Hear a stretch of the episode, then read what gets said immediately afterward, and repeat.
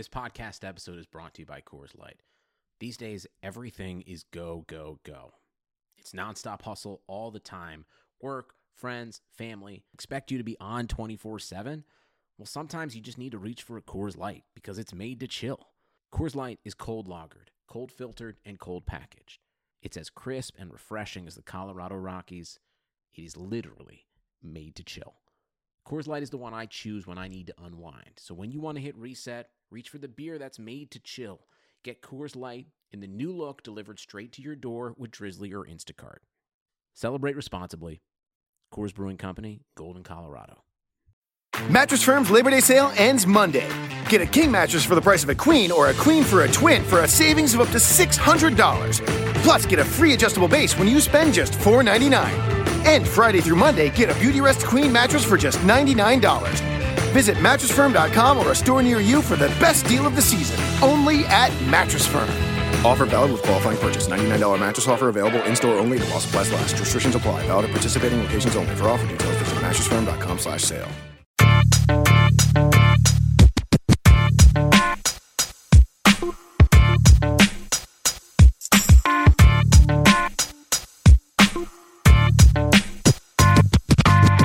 Welcome back in. You're listening to the December 15th, 2017 edition of the Fantasy Football Mailbag, a RotoViz podcast dedicated to answering your fantasy football questions. I'm your host, Jeremy Hart at Fantasy Gumshoe. Joining me today on the show is not only a contributor here at The Viz, but he's also an editor. Not only is he an editor here at The Viz, but he's also an owner. Not only is he an owner here at The Viz, but he's also one of the best damn analysts and players in the industry. Welcome back to the Mailbag Show. Sean Siegel, you can find him on the tweets at FF underscore contrarian. It is great to have you back on the Mailbag Show, Sean. What's good? Glad to be here. Mailbag is definitely one of my favorites of the the shows we have. I mean, obviously they're all good, but getting to answer some of these fun questions and you know, Love a good deal? Sail into the season at Banana Republic Factory's Mega Labor Day Sale. Entire store 50 to 70% off. Dresses from $19.99. Polos from $16.99. Find your nearest store or shop online only at Banana Republic Factory. week 15 fantasy playoffs. What could be better?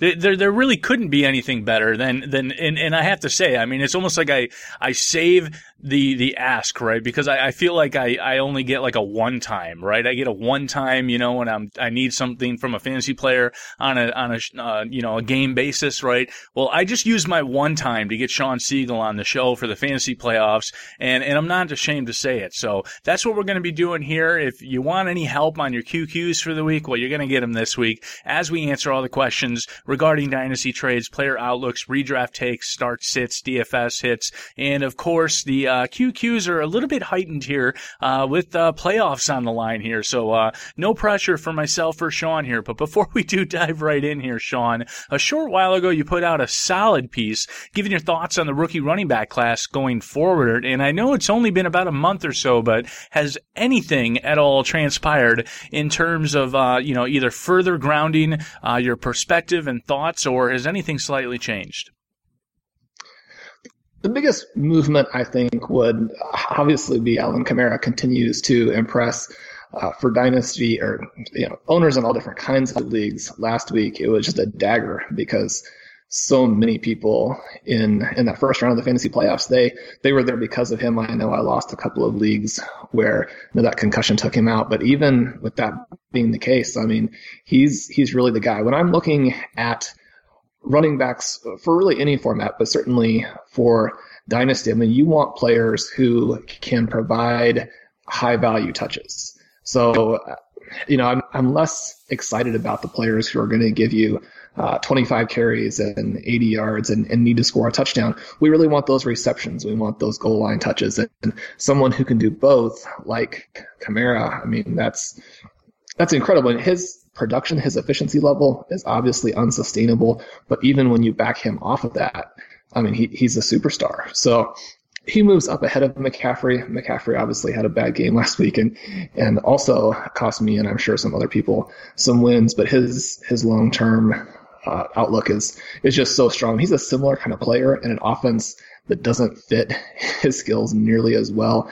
But I think that we'll see a little bit of a balancing there with them. And when I wrote the piece, it was just the rookie running backs ranked together. But I have a, a dynasty top 100 coming out here in a few days, and and just looking at that, I mean, I have Kamara all the way up at six, McCaffrey at eight, uh, Dalvin Cook at 14, Fournette at 26 and Kareem Hunt at 44. And and I say that you know as a, a huge Chiefs fan, I I definitely see I see almost all the games, but um, watch the Chiefs a little bit closer and. And I still have some enthusiasm and optimism for Hunt, but I do think that you know he falls in fifth out of those guys.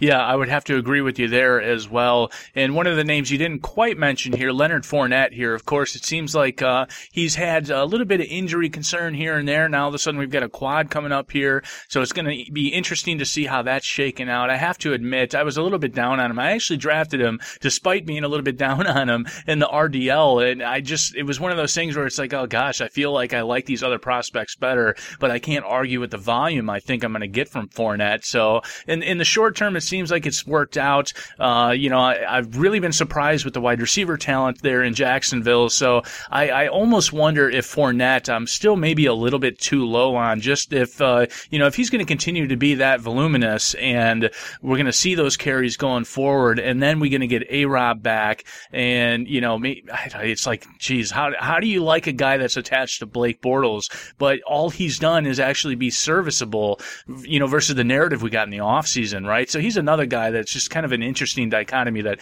I, I can't figure out where to place him because I don't know if I like him good enough. And, but at the same time, if he's, if he's, because I know there's people that think he's, you know, maybe like a top two or top three overall dynasty prospect, right? But I can't seem to find them in the leagues that I play in. Yeah, it's going to be a little bit harder to trade him for that level of value in the RDL. And I think that, you know, he's going to need a few more touches in all likelihood to score than a couple other guys. But certainly the fact that Bortles has been functional is better. We've seen Todd Gurley take this this huge jump once their offense went from, you know, really very bottom of the barrel to now, you know, one of the most um, innovative and flexible offenses in the mm-hmm. NFL. And so if, if, Jacksonville can go even a little bit more in that direction, Fournette has shown more receiving ability, I think, than it, perhaps we might have have thought in terms of a, a, floor for him. And so, you know, if he can balance those traits and then their offense can continue to get better, then certainly the sky's the limit. Absolutely. Here, and Sean, it's uh, week 15. I love having you on to Ursher in the uh, general start of the fantasy playoffs, past the wild cards or the division championships in some of those high stakes leagues as well. Uh, I just got myself uh, booted from SFB 7 playoffs here. Uh, you know, kind of a Debbie Downer there. It happens. Had a couple injuries before the league even started. Um, admittedly, though, I, I, should have been more active in uh, some of the waiver wires and getting a couple guys there. But I do have a handful of Dino teams trying to advance here outside of RDL, of course, consolation. But uh, any playoff sweats that you have on your end going on here? Yeah, I think I'm in a similar situation. I have a handful of dynasty teams that I'm pretty excited about, including uh, Ben Gretch set up a dynasty best ball league this year that, that has a bunch of the you know my favorite guys in the industry and uh, so we had the startup and then went through the season and my I had the first pick picked Odell Beckham and that part didn't work out, but the rest of it has has been you know very good or very lucky. And so in the semi that that one is a little bit more relaxing. Don't have to don't have to set a lineup there. I think the one I'm most excited about. I didn't have a chance to play nearly as many high stakes leagues this year with some of the the new and exciting opportunities here at RotoViz. But I did get an NFFC team into the playoffs. It's one where I split best record and most points within their team. And so in that format, we have a three week playoff. And uh, in that situation, unfortunately for him, he had. And so I was able to build a 40 point lead there that I have to hold for two more weeks. His team is better. And so it could be, it could be tough to hold that 40 point lead. Uh, I'm in 31st overall. So you know, you never know. That's that's a little ways back to, to think maybe you can win the whole thing, but um, you know, you got a chance at it. Good grief! Thirty first overall is absolutely nothing to sneeze at. How many how many people total enter that one? Oh, I don't know uh, what the the total number they ended up with, it's not the same size as the main event for the FFPC, but I think it's a, a 600 uh, team field to start with. So something in that range pretty pretty remarkable. And with all the variants and coming away and having Kamara there and 31st overall, I mean that's why everyone out there should be subscribing to the Viz. So if you're uh, listening to this show and you're not subscribing, you're, you're literally getting one of the best in the industry right now. 31st overall in the NFFC right there, and of course all the as he alluded to, the top 100 is going to be available on the site here. So you're going to want to check that out, and we'll give you a 30% discount to do so. All you have to do is go to Rotoviz NFL, uh, rotoviz.com slash podcast and your subscription gives you access to that top 100, access to some of the greatest, brightest minds in the industry, and unlimited access to all the premium NFL content throughout the remainder of this year, throughout the off season, throughout the dynasty takes, the rookie,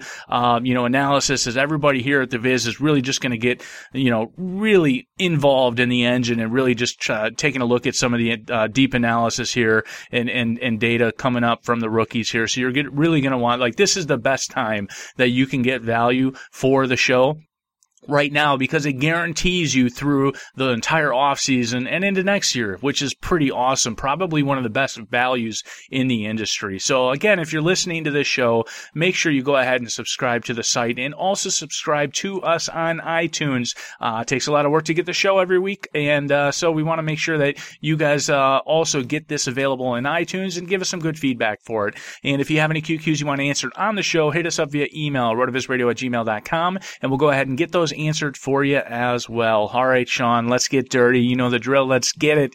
Redraft. My opponent is loaded at every position, except the only weakness I could find was at defense. So I picked up both Buffalo and Tennessee. Can I start either of them over Baltimore this week? What say you? I don't think so. I, am also looking at some tough uh, defensive decisions where they seem you know, somewhat equal, but I would still go with Baltimore. You have the chance there to benefit from Kizer and, and the turnovers that he potentially will suffer from, the, the potential sacks as well. I don't think Buffalo matches up that well with, with Drake. Uh, and then Tennessee with with how poorly they're playing and, and how well San Francisco is now playing with Garoppolo in charge, I I would just stick with the the more straightforward play there. I, I like to play the defenses where I think they're going to get a fairly solid lead and and playing against a, a quarterback who could make some mistakes. And yeah, probably the the straightforward selection there is the best one. Yeah, I'm with you there on Baltimore. What's what's surprising is I was I thought about Tennessee in this one, and they granted it's it's recency bias though because we saw a pretty decent pass rush from Tennessee, um, but you know I, I granted you know look who he was rush- they were rushing up against last week, and I, I know Jimmy seems to have been staying upright here thus far. Um, you know I'd, I'd, monitor that Jimmy Smith. It seems like um, you know maybe something to to to think about. But you know, I'd, I'd say at the end of the day, fantasy playoffs here, Baltimore. I'm with you there as well. Uh, redraft PPR start three of Samaje Perine, Alex Collins, Doug Baldwin, Brandin Cooks, and Marquise Goodwin, the the uh, the the fresh hot new name in the scene. Marcus Marcus Goodwin. What do we got? Yeah, I, have got to go with the wide receivers there. I'm a I'm a wide receiver guy, especially in obviously PPR and and down the stretch here. All three of those players uh, should have the type of volume that you know, and especially you know what you look at some of the air yards volume that you're going to get from Cooks and Goodwin. I think you want to stick there. But I do also like Alex Collins quite a bit. I wrote an article a couple years ago saying that he compared you know very favorably to to Mark Ingram, and you know that for me, that's not necessarily a compliment or a full compliment in that Ingram, you know, I've always felt is, is very much someone the Saints stayed with only because they had already invested so much into him.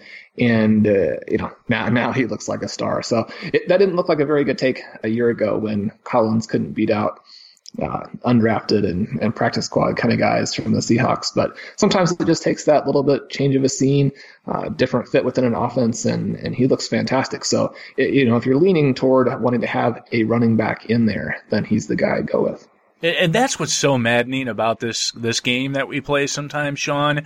I mean, I must have had Alex Collins rostered on I think three different dynasty teams, and you know, you, you succumb to injuries, things happen. A couple guys, you know, they just they just don't make the cut on your squad, and Alex Collins seemed to be one of them. Where uh, man, I wish I still had him on a couple teams where I need him. Uh, I still have Kenyon Drake on a couple teams, but uh, a couple teams I also um, you know threw Kenyon Drake to the side quite literally two weeks before the whole trade went down. So I was like, what are you, what are you going to do here? So th- those have been some of the most tilting things for me, Sean. But uh, what's what's been your biggest tilt so far this year?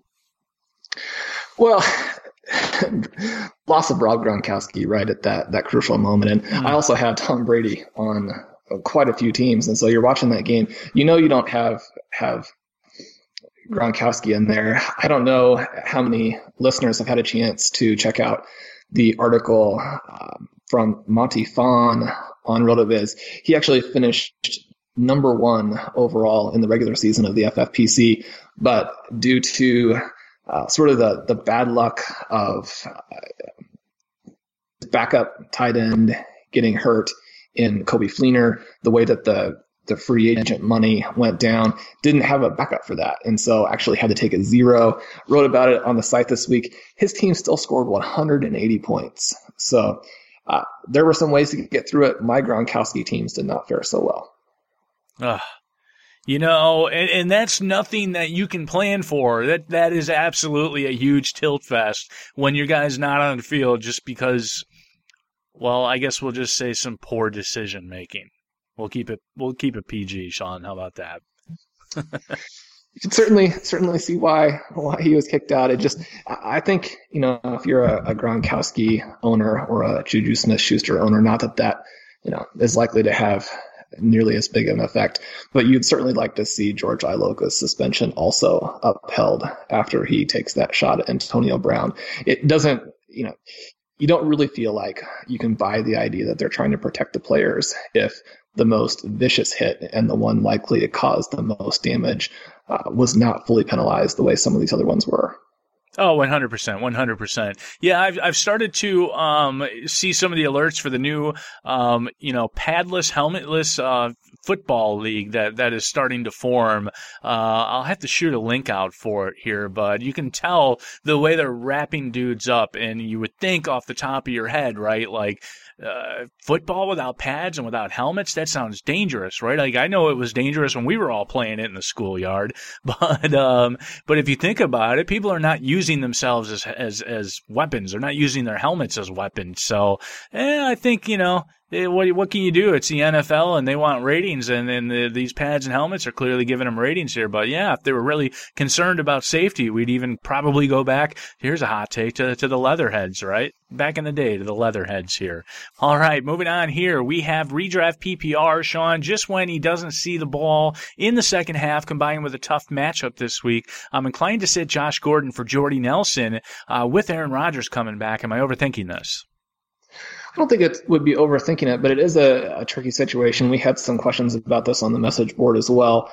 Uh, Nelson obviously will benefit from Aaron Rodgers coming back, but one of the things that we've seen in their offense is that uh, Davante Adams has taken a big step forward, and Nelson may be a little bit of a step back. And when you bring Rodgers back into the equation, you know, does that bring Nelson all the way back or does that really just launch Adams even more? I think especially in this situation where you have that tricky matchup with Carolina, uh, that it, it's really a 50-50. So I think that you can go with Gordon because you know that he's going to get that volume, especially when it's deep volume to where, uh, he could end up with you know 7,800 yards and a handful of targets and you know get that touchdown. Uh, maybe stay away from Nelson for one more week.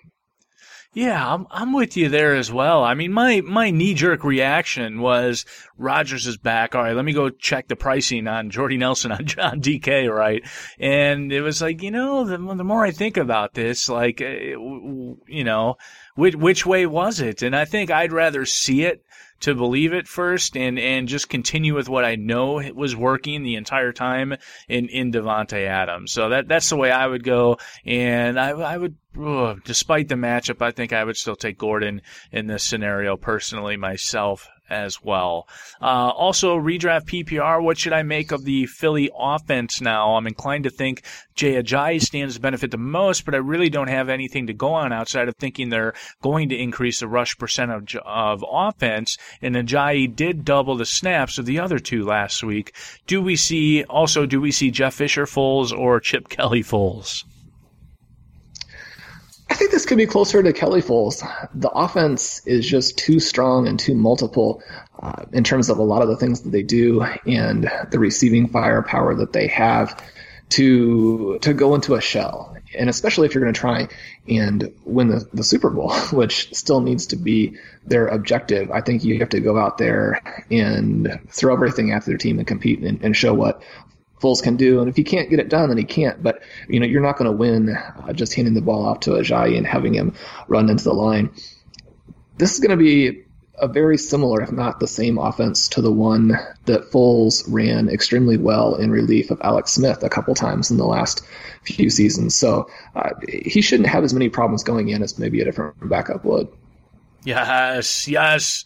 Yes, Sean, I am so glad you said that because I'm so excited for Nick Foles week, and I feel like nobody out there is as excited for it as as I am. You know, it's like the whole narrative with Jared Goff, Jared Goff to Sean McVay uh, versus Jeff Fisher, right? I mean, and I'm not going to in any way, shape, or form discount what Carson Wentz has done because he has been, you know, nothing short of pristine here this year. But I think a lot of that also to your kind of you kind of alluded to it, attributed to the the, the offense in general that they run in Philly it's very methodical, very high efficient passes. Uh, so I, I, think Foles should be able to step in and, you know, maybe give us yeah, 75% of Wentz, 80% of Wentz. And if he can do that, I think you're going to be just fine. So I, I think they probably do lean a little bit more into Jay Ajayi, but, but not too much. And so, yeah, I think, uh, Nick Foles is definitely somebody I'm going to have, um, eyeing in my radars this weekend as well. Sean, what's your favorite fantasy football memory ever?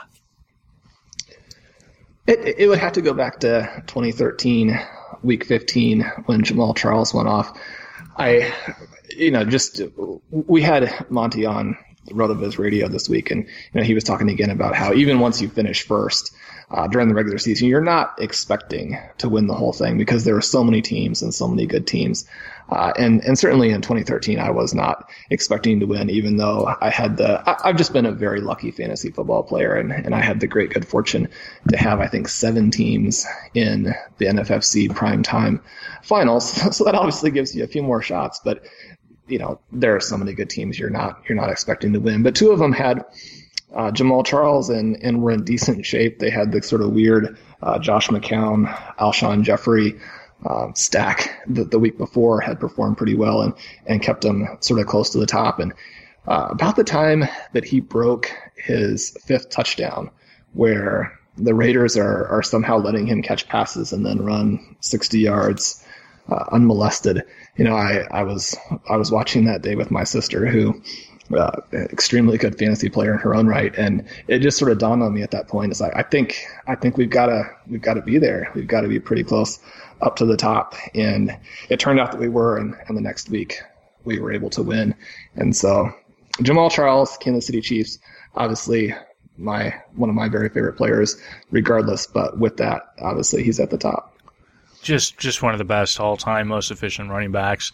And and yeah, you gotta you know I'm not gonna let you sell yourself short. You're the luckiest. No no no no no. You put yourself in the position to take advantage of some of the so we'll say positive variants that also came your way after you put yourself in that position. So you, you are a, a, a very down to earth, humble dude, Sean. Uh, but I'm not gonna let you get away with it. You're one of the best. There you go.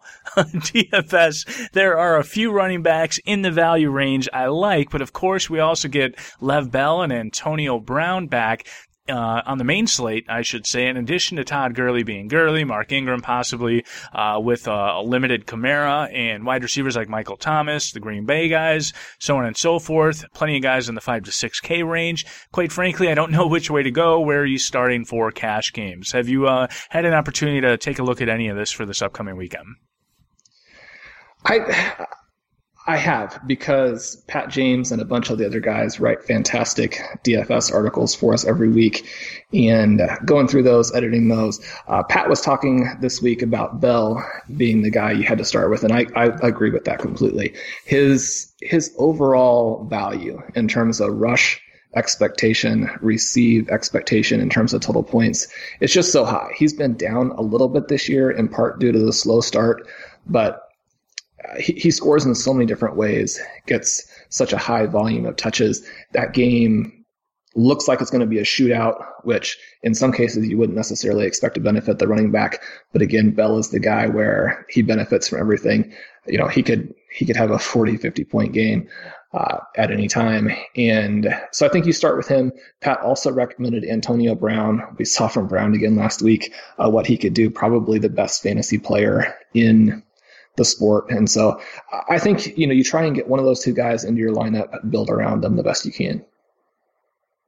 Yeah, I'm going to be completely transparent on this one. I'm still struggling this week, Sean uh, with with roster construction in general because uh, it, it, one of one of the the very macro level um, splits I, I tend to lean to, and I know I shouldn't, is oh we've got AB at home, I'm going to use AB. Oh we've got Bell on the road, I'm going to use Bell, and they both have comparable salaries this week. And but what I'm also struggling with is is I know they're going to be the chalk. They're back on the main slate for the first time in four to five weeks here. Um, and and it's like just don't get don't get stupid, don't get cute, just use one of these guys. But last time I used both of these guys, you know, it was the week that they burned everybody, right? And I see Todd Gurley here. I see, you know, Kenyon Drake, of course, is going to be the smash play. I like Alex Collins. I like Jay Ajayi. I see a lot of the value options there. And then, of course, you got guys in the, in like, uh, the aforementioned Michael Thomas, uh, Westbrook this week. So I, I'm struggling roster construction wise because I don't see a ton of value on the low end to be able to get these guys in there. Um, so I, I don't know, Sean. I'm gonna I'm gonna have to still look at this one. And I, you know, on the surface, yeah, the the correct answer is Lev Bell because of the inherent variance that you're going to get the wide receiver position as well. Um, but I don't know. I might just be playing more tourney this week because, quite frankly, I'm struggling with the point per dollar there at 9K when I know it's it's a tough salary type of week, and I know there's a lot of different value plays. So how how dead am I, Sean? How am I going down or what? No, that sounds good, and I, I recommend playing the tournaments anyway. Those those are, are more fun than the cash games. yeah, and unfortunately, I am boring, and I am a cash game guy. But yeah, I've I've dabbled a little bit more this year in in tourney, uh, more specifically in, in, in NBA as well. So uh, uh, also more of that content here at the Viz. You're going to want to sign up for that. NBA content is also at a discount right now. All right, uh, redraft PPR. Can I trust what we've seen lately from Jesse James? I don't want a box score scout, but ten catches. No projections I've seen have him even close to guys like Jared Cook, Austin Seferian Jenkins, but isn't there a strong case to use James over those guys? I don't think so. Ben Gretch writes just a phenomenal series for us every week, broken down AFC, NFC, uh, stealing signals is the name of it. And he goes over this situation in detail, talking about how much volume the Steelers had last week and how unsustainable that will be. The, uh, 66 passes and you know, 44 completions. You have double digit targets for four different players. That's not going to be the case, uh, certainly every week, and probably not the case this week. There, there is some scenario, obviously, where you could have this mega shootout between the Steelers and the Patriots, and I think that that's what everyone is looking for, or at least fantasy owners who, who have some exposure to those guys in their redraft leagues. But uh, I, I would go with some of the tight ends who have a little bit better projections in the game level similarity uh, projections that we have uh, several different uh, several different versions of those on the site. Very good, very good. As you're talking about that, I'm watching tight ends score touchdowns from Brock Osweiler here because everybody started uh, Brock Osweiler this week. What a tilting Thursday night for many folks out there, depending on Trevor Siemian here. So, but I'm not going to rehash it because you may be listening to this the following day and saying, "Thanks a lot, Gummy, for reminding me of that." Trevor Siemian injury. So I'll just move on from there. Uh, redraft. Uh, what happened with Jimmy Graham last week? Is he still hurt? Was it just a matchup thing? Vegas likes the the points, of course, in this game, but will Jimmy put him up versus the Rams? I also have Eric Ebron, and luckily I squeaked through despite the Graham goose egg. I think Graham is probably fairly close to 100%. The thing that happens in these Seahawk games is that Russell Wilson doesn't need any one guy in order to to put up the huge points. It's been a little bit disappointing for those of us who have a, a decent amount of exposure to Doug Baldwin that we're not necessarily seeing the, the volume there either that the fantasy owners would really like. Although, again, a, a, very solid fantasy player because of the points that they score and the fact that they have to go through the passing game at this point. But with Lockett also there, with Richardson also there, with what he can do with his feet, I mean, he scores so many points but has it spread out in such a way that I don't think you can rely on any individual player within their passing game in terms of the receivers to have the volume in a specific week that you need. Now, now, the tricky part with Ebron is that if you watch the last game and what Tampa Bay tried to do, I mean, they they very clearly said that they wanted Ebron to beat them and and gave up just anything the the Lions wanted to him in the short area and tried to take away Golden Tate and Marvin Jones. I don't know that that will happen again this week, but it was fairly effective. And so, I, as as an Ebron fan and believer, I'm hoping that this could be the beginning of a breakout. But I think if you need the the high end potential, you know, you go with Graham. If you need maybe the volume of those targets and uh, want that that floor for your game, that you maybe go with Ebron. I never thought I would agree with that, right? But here we are in week 15, and I agree the safer floor has to be Eric Ebron right now, and the ceiling play is, is Jimmy Graham. Um, yeah, I, I, I, definitely am. I'm with you there. I, eh, man, the industry as a whole was just too harsh on Eric Ebron. Guys like him or Davante Adams, they start a little bit slow. We just chuck them to the curb, right? These guys are young, especially a position like that. You know, I, I hope you're right, Eric Ebron. I think, yeah, I think it was you that pried him away from me in RDL, Sean. Thanks, thanks for that. Yeah. It, it, seems like that had to have been a trade that I lost since he, he hasn't scored too many points since then. I don't, I don't know. I think I ended up with one of the Green Bay tight ends in that one as as well. But oh no, I think uh, Kyle Rudolph came back, or, or maybe I got him from somewhere else. I, I can't remember. But uh, I'm, getting all flustered right now because I'm watching Cody Latimer get a two point conversion here. It's like we're we're it's we're living in the Return of the Living Dead right now, or those that have never lived. I guess I don't know how to say that, but just going to go to our fuck Mary kill here for uh, week 15. Thanks for nothing edition. So I'm going to allow you to pull an audible on this one here, Sean. So here's what I hand selected for this this previous week. Lamar Miller got dinged up, had to deal with uh, uh, Tom Savage going down, Mike Evans, who well has just been a stinker all damn year, and then of course AJ Green was fine last week, but he really didn't kind of give us what at least what I thought he was going to be able to do as a wide receiver one versus the Bears. Um, but I'll go ahead ahead and let you throw a fourth option in there based on your earlier tilt sesh with uh, with Gronkowski. There, we'll go ahead and let you add number sixty nine to the list as well. Yeah, these guys. Lamar Miller, he always seems like the player who is right on the verge. He's got that athleticism. He's got the decent size. He can make the splash plays, and he's in that offense where uh, it's it's a pretty flexible, aggressive offense that should allow him to score. Now, clearly, the losing the different quarterbacks, I think, has killed him. And then you, you put the injuries in here. I think when you're trying to, to kick somebody off the island or whatnot, he's probably the guy. For the other two players, Mike Evans, uh, I, you know, again, in terms of the luck thing, I have led the MFL 10 of death from the first week till now, mostly based on Kareem Hunt early and then Rex Burkhead late. My first two picks were Mike Evans and Brandin Cooks, and they never score. So I don't, I really don't know how the roster manages to make it up other than just luck. Like last week, uh, my, I think 20th round pick, uh, Torrey Smith puts up a big game, which, which is less likely to happen going forward. But I think if you want a one, a one night stand sort of situation here, then you know we have to hope that Mike Evans can finally get it going. Uh, he's going to be the guy they get the ball to this week as you know, the, the Tampa Bay coaching staff tries to save their job, save their jobs. And then AJ Green again.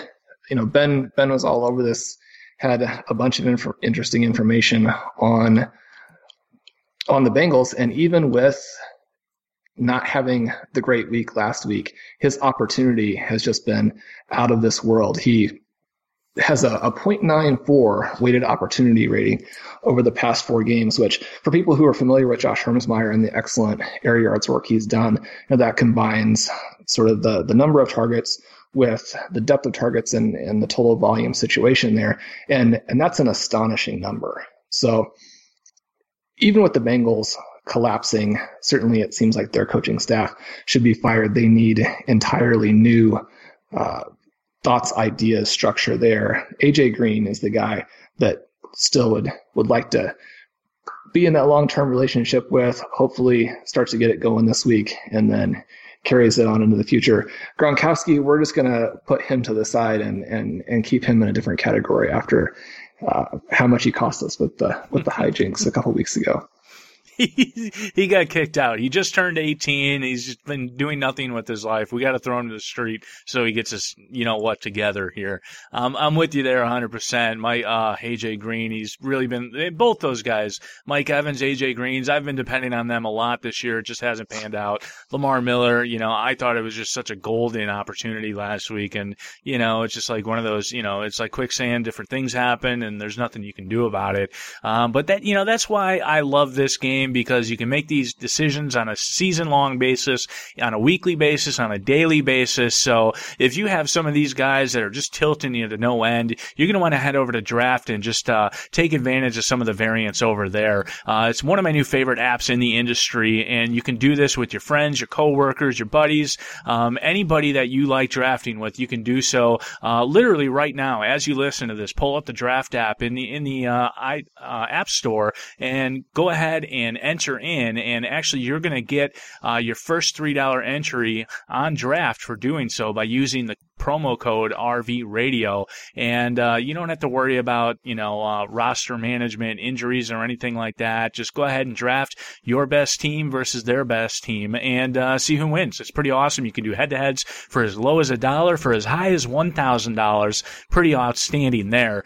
Some of my favorites have been uh, just for fun, as you can kind of draft the team uh, called the Dream Team, where you just take the five best players you see in the rankings, enter them for you know a, a dollar, a nine dollar contest, a twenty dollar contest, and see who wins. And uh, I have had some success on those, um, just uh, capitalizing on some of the touchdown variants. And, and the secret's kind of out of the bag now, but uh, if you take a look at their pre-draft rankings, you know you're you're going to see people tend to stay toward the top. So what you want to do is really scroll down a couple screens there and find some of those guys that you expect to pop off.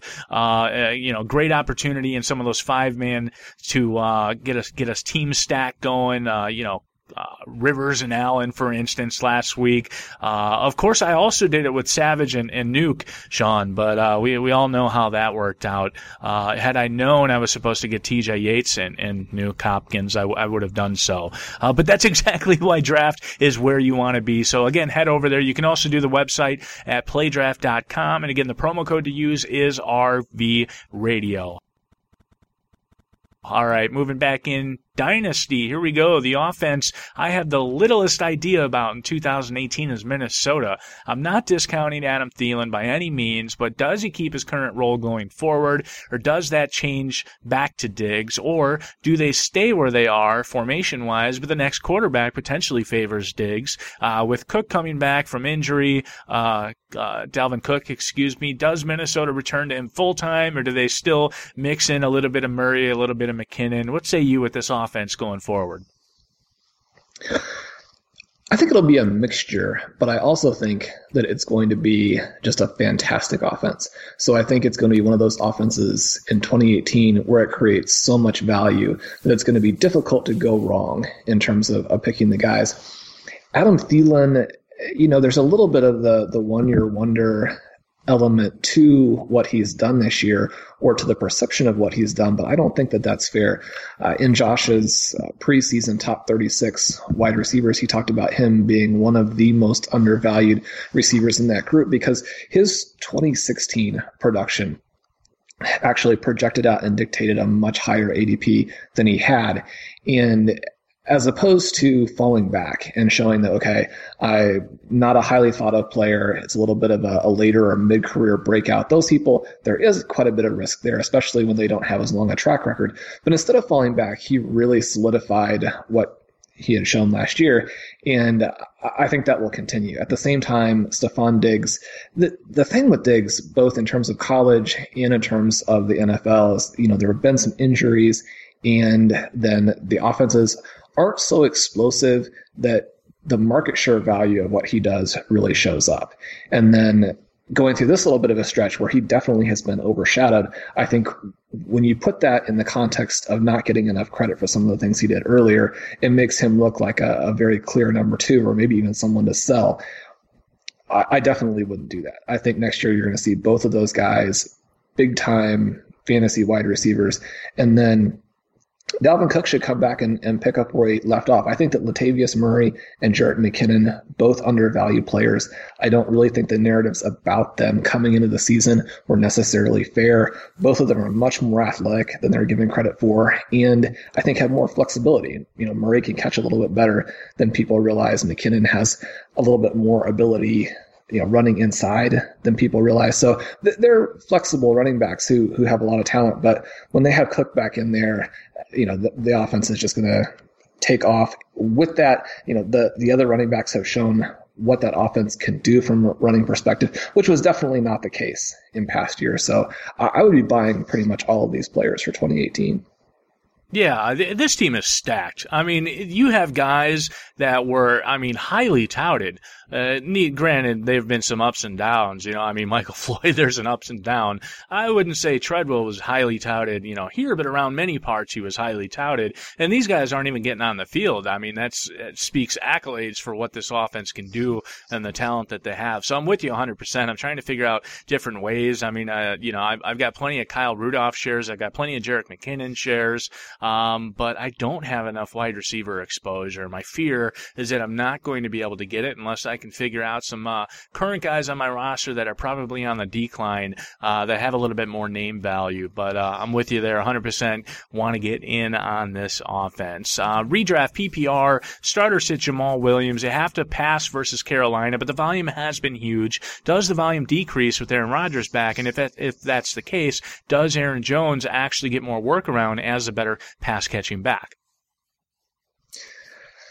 I, I think the biggest concern is going to be Carolina's defense and how well they stop them overall. Williams has uh, demonstrated more hybrid ability maybe than some people thought. His biggest issue is that he's just not a freak athlete. So he probably doesn't have an incredibly high ceiling that some other backs have, including Jones.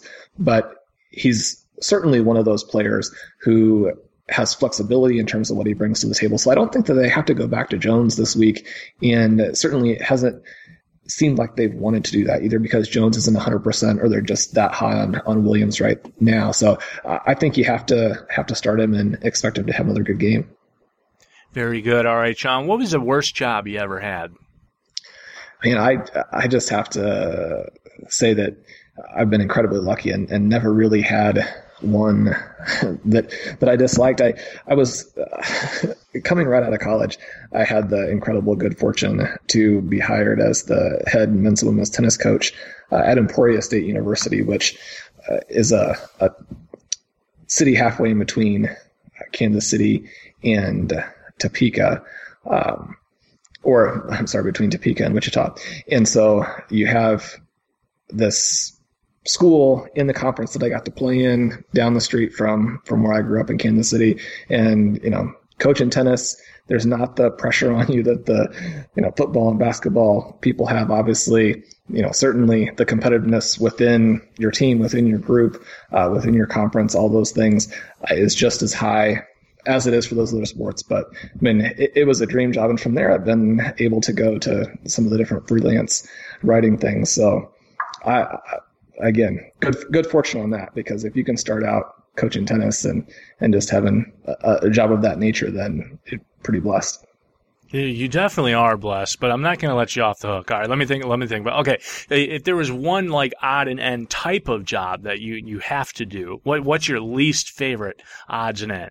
Working when you are in the, the fantasy football industry, it's it's a blast. I, the the thing I would throw out is that if you want to to write for us, if you want to write for somebody else, when you're writing in season articles, you don't have to inform the reader that you're talking about this week. When you say that you're playing the Green Bay Packers and they're playing them this week, then that that is implied. The the only part of the job that is not a blast uh, being an editor for RotoViz is removing the phrase this week um, 50 or 60 t- times a week uh, during the course of any uh, any particular Sunday.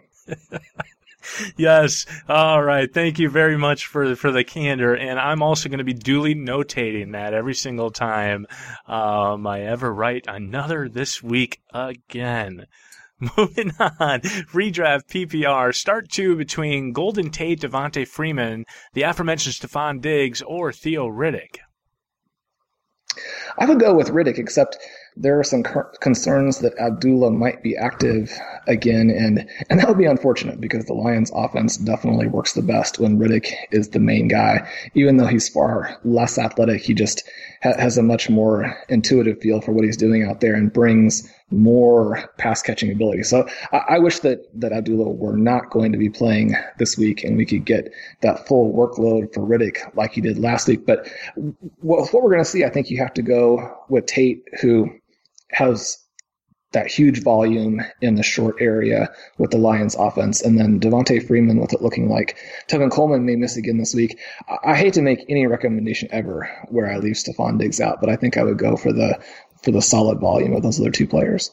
Yeah, I'm with you there, and, and, and yeah, tough sledding, right? It's almost like off brand for you to to not be able to put Diggs in, in the answer here. So I, I feel you 100% there. All right, Sean, uh, movie within a movie time. Take movie one's cast of characters, pick them up, move them into a completely different movie's plot. What's the new movie, and how does it play out? The the thing that immediately came to mind, and this may be cheating because it's almost the just the question back on itself with the idea of the dream within a dream. But when you have the movie within a movie, I I couldn't help but immediately have the best movie of all time, and it's not close with The Big Lebowski. And then you got the dude, you have Walter, you have Donnie, and then they're in Inception, and instead of of looking for the dude's rug on one level, they're dropping down two, three, four levels. They're finding the homework. They're trying to to get those Creedence tapes. And so um, I, I, think that's the movie within the movie. You've got you got the Big Lebowski guys, and they're doing multiple levels of dreams.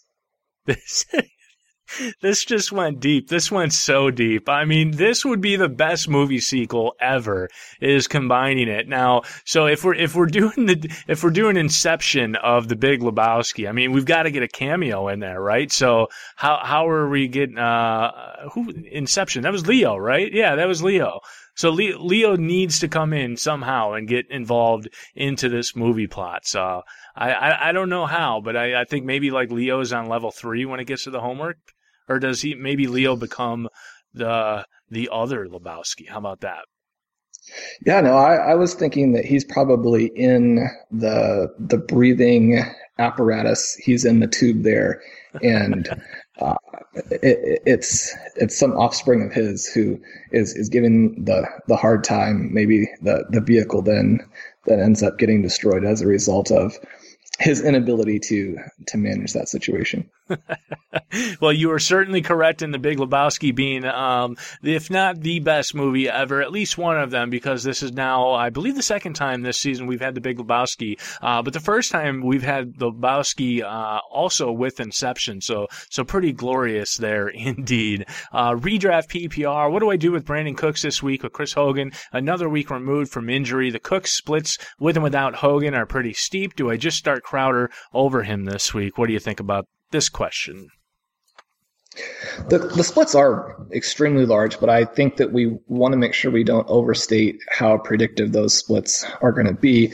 The volume issue comes into play. But I think that with Gronkowski being back, uh, the shootout that we're all hoping for, the vertical ability. I mean, last week there were you know, Cooks didn't do anything, but he was a couple of plays or a couple of inches, or even just, you know, opposing defensive player not making a spectacular play from having a big week. And so this week, I think those plays are going to be executed. His points are going to come to fruition in a much more uh, positive manner for fantasy owners. So I think I would go with him there. Still expect him to value from or to benefit from that shootout. Yeah, I'm with you there. I'm not going to take Crowder over Cooks, and, and and you mentioned you know the the plays that we don't see on the box score, and and you know I think this has also given Cook the opportunity to get a little bit more involved in that offense and take a couple steps forward there. So I don't think that's going to backslide here, um, just because Hogan's back. So I'm I'm with you there on Cooks. Uh, redraft. The next one we've got is Sterling Shepard. Is he a sit or was last week a fluke? I can only start one out of Shepard, West. Westbrook or Mohamed Sanu? Shepard, I think you have to go ahead and put on your bench if you have other players. The way that the volume breaks out there, any given week he could certainly go off. But uh, even though it's an apples and oranges deal with Evan Engram, I would he's really the only player I think you can play with that offense completely collapsing. The Giants have gone back to Eli Manning. You can understand why they did that uh, multiple Super Bowl winner, the season being lost, really no legitimate prospects behind him that they definitely have to see, although they've discussed that. Uh, but, but Eli is not playing well enough to really support him or any part of the offense. With those options there, Westbrook is pretty exciting in terms of the volume that he's had. There were some red flags with him coming in, even with the fantastic season he had last year as a college player. Um, and then he had the injuries. But when you see someone who immediately when they're available to the team, and certainly opened up by Robinson and Hurns being out, but they come back, they have that target volume, and then they execute, even within the context of an offense and a quarterback to where maybe you're not expecting the efficiency. I think I would go with him there, especially if there's anything to uh, the concerns that Fournette might not play this week, unless the Jaguars can really just sit on the ball in the second half, which is certainly a scenario you have to uh, be comfortable with if you want to go that direction. Unless they can do that, I think Westbrook is the guy. Yep, with you there as well. I don't think Sanu is uh, at all a bad play. Um, you know, just an unheralded, undervalued touchdown producer, it seems like this year, um, which has somehow remained consistent and steady. Um, but I'm with you there on Westbrook here. Uh, next one, Sean, is Dynasty, uh, who are a couple under the radar targets you can pry from teams in the playoffs that aren't helping teams win right now. We could go back to the guy from a couple of questions ago. I think that with Aaron Jones, he's not really seeing anything right now. And with Williams looking so strong, uh, his value drops. Now, on my top 100 list that I mentioned, you know, I had him in the 70s. In the final edit that I do or the final check before I put it out, I'm going to have to drop him down simply because obviously he's losing value as his teammate is gaining it. But that also creates the situation where perhaps now you can actually get him where a couple weeks ago uh, he, he would have been a hands off type of player uh, for his owner, or at least not for the price that he probably wanted to play to pay. I think another guy who might be sort of interesting uh, would be Melvin Gordon's backup. I think Austin Ekeler has really everything that you want in the uh, current NFL in terms of the perfect running back. And certainly we see that their offensive line isn't particularly strong. That's hurt Gordon. Uh, when he gets into space, he performs well. But then, you know, when someone like myself, as a, a, Gordon enthusiast, tries to make those excuses, then you watch his backup go and slice through the line, you know, make plays when the play isn't there, and, and just simply look better. I think that's someone who you know, he's probably not going to win that job outright unless something somewhat strange happens. But in the case of an injury, he could come into a lot of value in a hurry. Good stuff there, Sean. Yeah. It's almost like you want this team to get a little bit more creative and somehow get these guys on the field simultaneously. It's for all the shit I give Hue Jackson for being Hue Jackson. I feel like they do kind of get get it right with Crowell and Duke.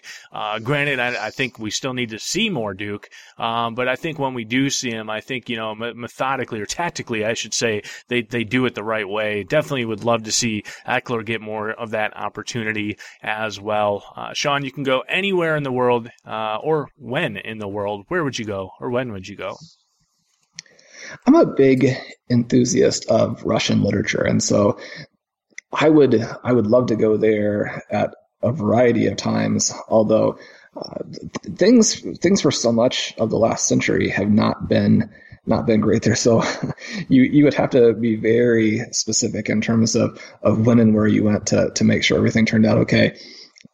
I've the last several weeks I've been binge reading these books by Naomi Novik that are sort of alternate history with uh, with dragons, and so that probably sounds a little off the wall. Dragons being a little bit more of a of a fantasy-ish type of um, element in, in the genre, but but these books are set in the early 1800s Europe, and dragons are actually the essentially the air force for um, different. Uh, different nations as they try and fend off Napoleon. So I'm about halfway through the nine books there, and if I could go anywhere and anytime and sort of any fake world, that that's where I would go. That sounds that actually sounds pretty glorious, and I'm gonna have to take note of that because those books sound uh, right up my alley as well. And uh, yeah, I'd love to. You know, one of the things I'm uh, I'm uh, predominantly well, I guess 50 percent uh, German, but I I didn't until recently realize that or, or find out it's actually a, a German via Russia. So I, uh, apparently that's where half of my family, the other family in England and, and here coming over on the Mayflower, right? But I never would have given uh, Russia, which, which, makes sense for all that vodka I used to drink back in school. But uh, moving on from there, uh, Sean. Last but not least, Week 15 bold prediction.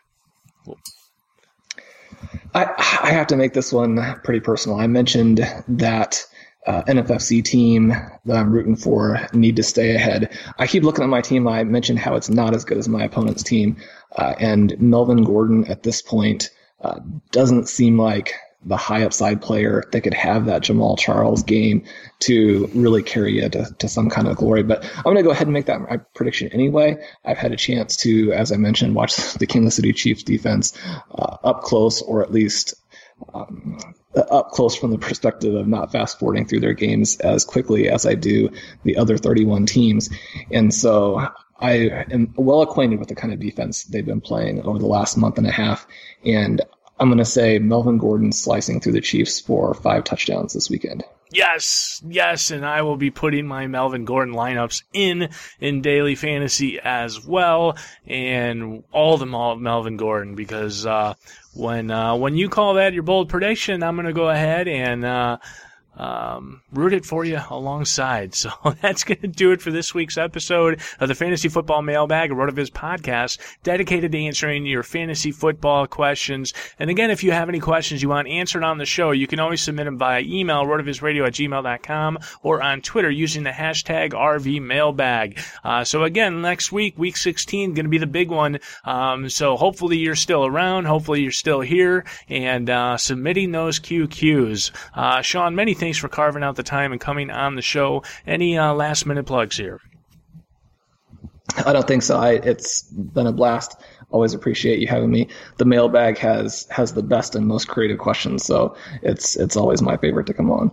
Oh, well, really appreciate that. And the, the pleasure is definitely all mine. And uh, again, if you're not, um, I know you are, but if you're not, make sure you're following on the tweets at FF underscore contrarian. And again, don't forget to rate and review the show on iTunes. It means a lot. I'm Jeremy Hart at Fantasy Gumshoe. Okay, bye.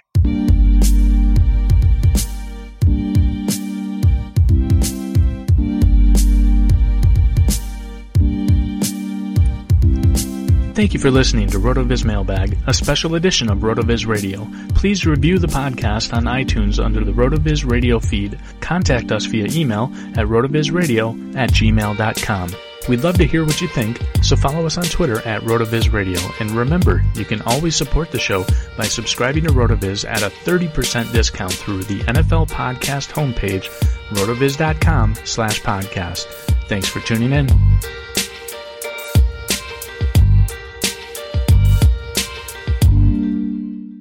Love a good deal? Sail into the season at Banana Republic Factory's Mega Labor Day Sale. Entire store 50 to 70% off. Dresses from $19.99, polos from $16.99. Find your nearest store or shop online only at Banana Republic Factory. Love a good deal? Sail into the season at Banana Republic Factory's Mega Labor Day Sale. Entire store 50 to 70% off. Dresses from $19.99, polos from $16.99. Find your nearest store or shop online only at Banana Republic Factory. Sugar Ray Leonard, Roberto Duran, Marvelous Marvin Hagler, and Thomas Hearns.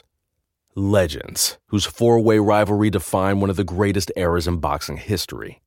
Relive their decade of dominance in the new Showtime sports documentary, The Kings, a four part series premiering Sunday, June 6th, only on Showtime.